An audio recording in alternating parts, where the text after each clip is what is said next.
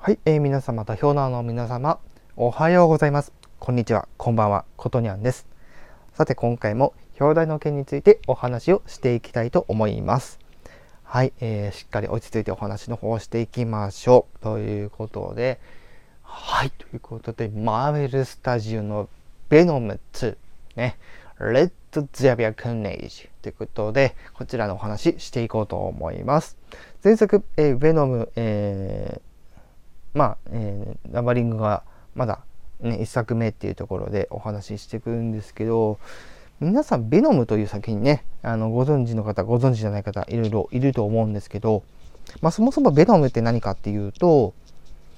えー、実写映画で言うと、実はですね、スパイダーマンの3、ね、えトム、えー、じゃえ、ー、と、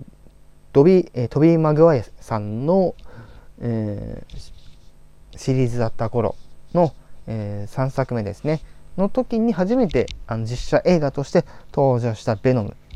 なんですけど、まあ、原作あるわけでございまして、まあ、そちらの方ちょっと私、あの全くわからないものなので、はい、そちらのお話は割愛させていただきます。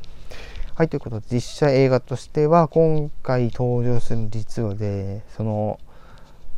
えー、トビー・マガイさんの、スパイダーマンの3作目以降とあるわけなんですが、その頃のベノムとはまた別のベノムということで、はい、このベノムっていう、まあ、キャラクターなんですけど、実はね、正式名称はシンビオートっていう名前だったりします。はい。シンビオートというね、あのー、なんか、液体、液体だけど、あのー、なんて言うんですかね、まあ、動く液体みたいな感じで、そういったものがあるわけなんですけども、そのシンビオートが、え形を成して、最初、まあ、スパイダーマンの姿をを、まあ、コピーしたものになる。そんな、えー、感じなんですけども今回はその「ベノム」っていう作品ですね。まあスピンオフとして描かれていったわけなんですけども今回その2作目ということで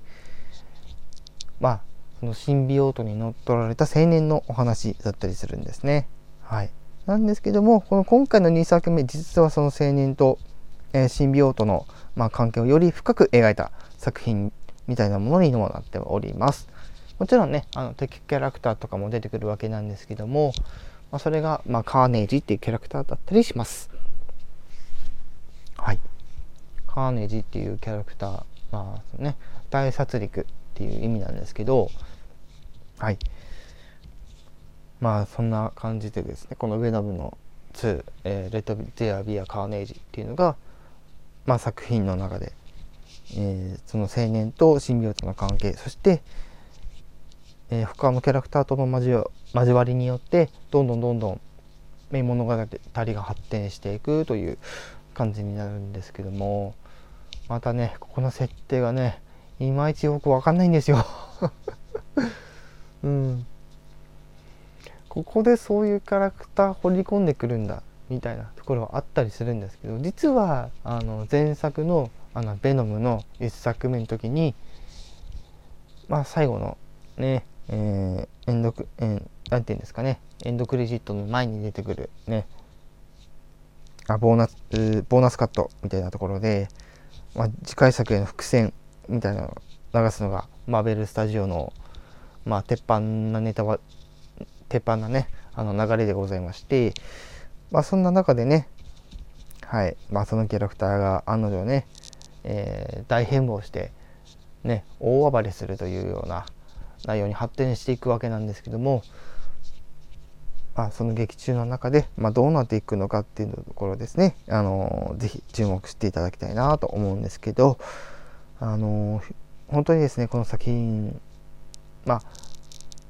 うん面白い割合で割,、えー、割合で言うと、まあ70、70%80% は面白い要素ばっかり。うん。アクションシーンも一応あるけどなんかこう生身に戦うってことはこの「ベノム」っていう作品にはあんまりないんですよ。うん、シンビオートに乗っ取られた状態で戦いアクションシーンっていうのがやはりこのピノムの一番のね見どころだと思うのでそこをぜひ注目してほしかったりするんですけどももちろんねストーリーとかキャラクターの関係もですねあのー、ね見てほしいわけなんですけども、まあ、ちょっといかんせんちょっとそこの設定の解釈が結構難しかったりするんですねはい私で最後なんだうんまあそんな感じですねはい12月の3日に公開されたベノムのお話をさせていただいておりますが、はい。今回の話はその辺で終わりにしたいと思います。ご視聴ありがとうございました。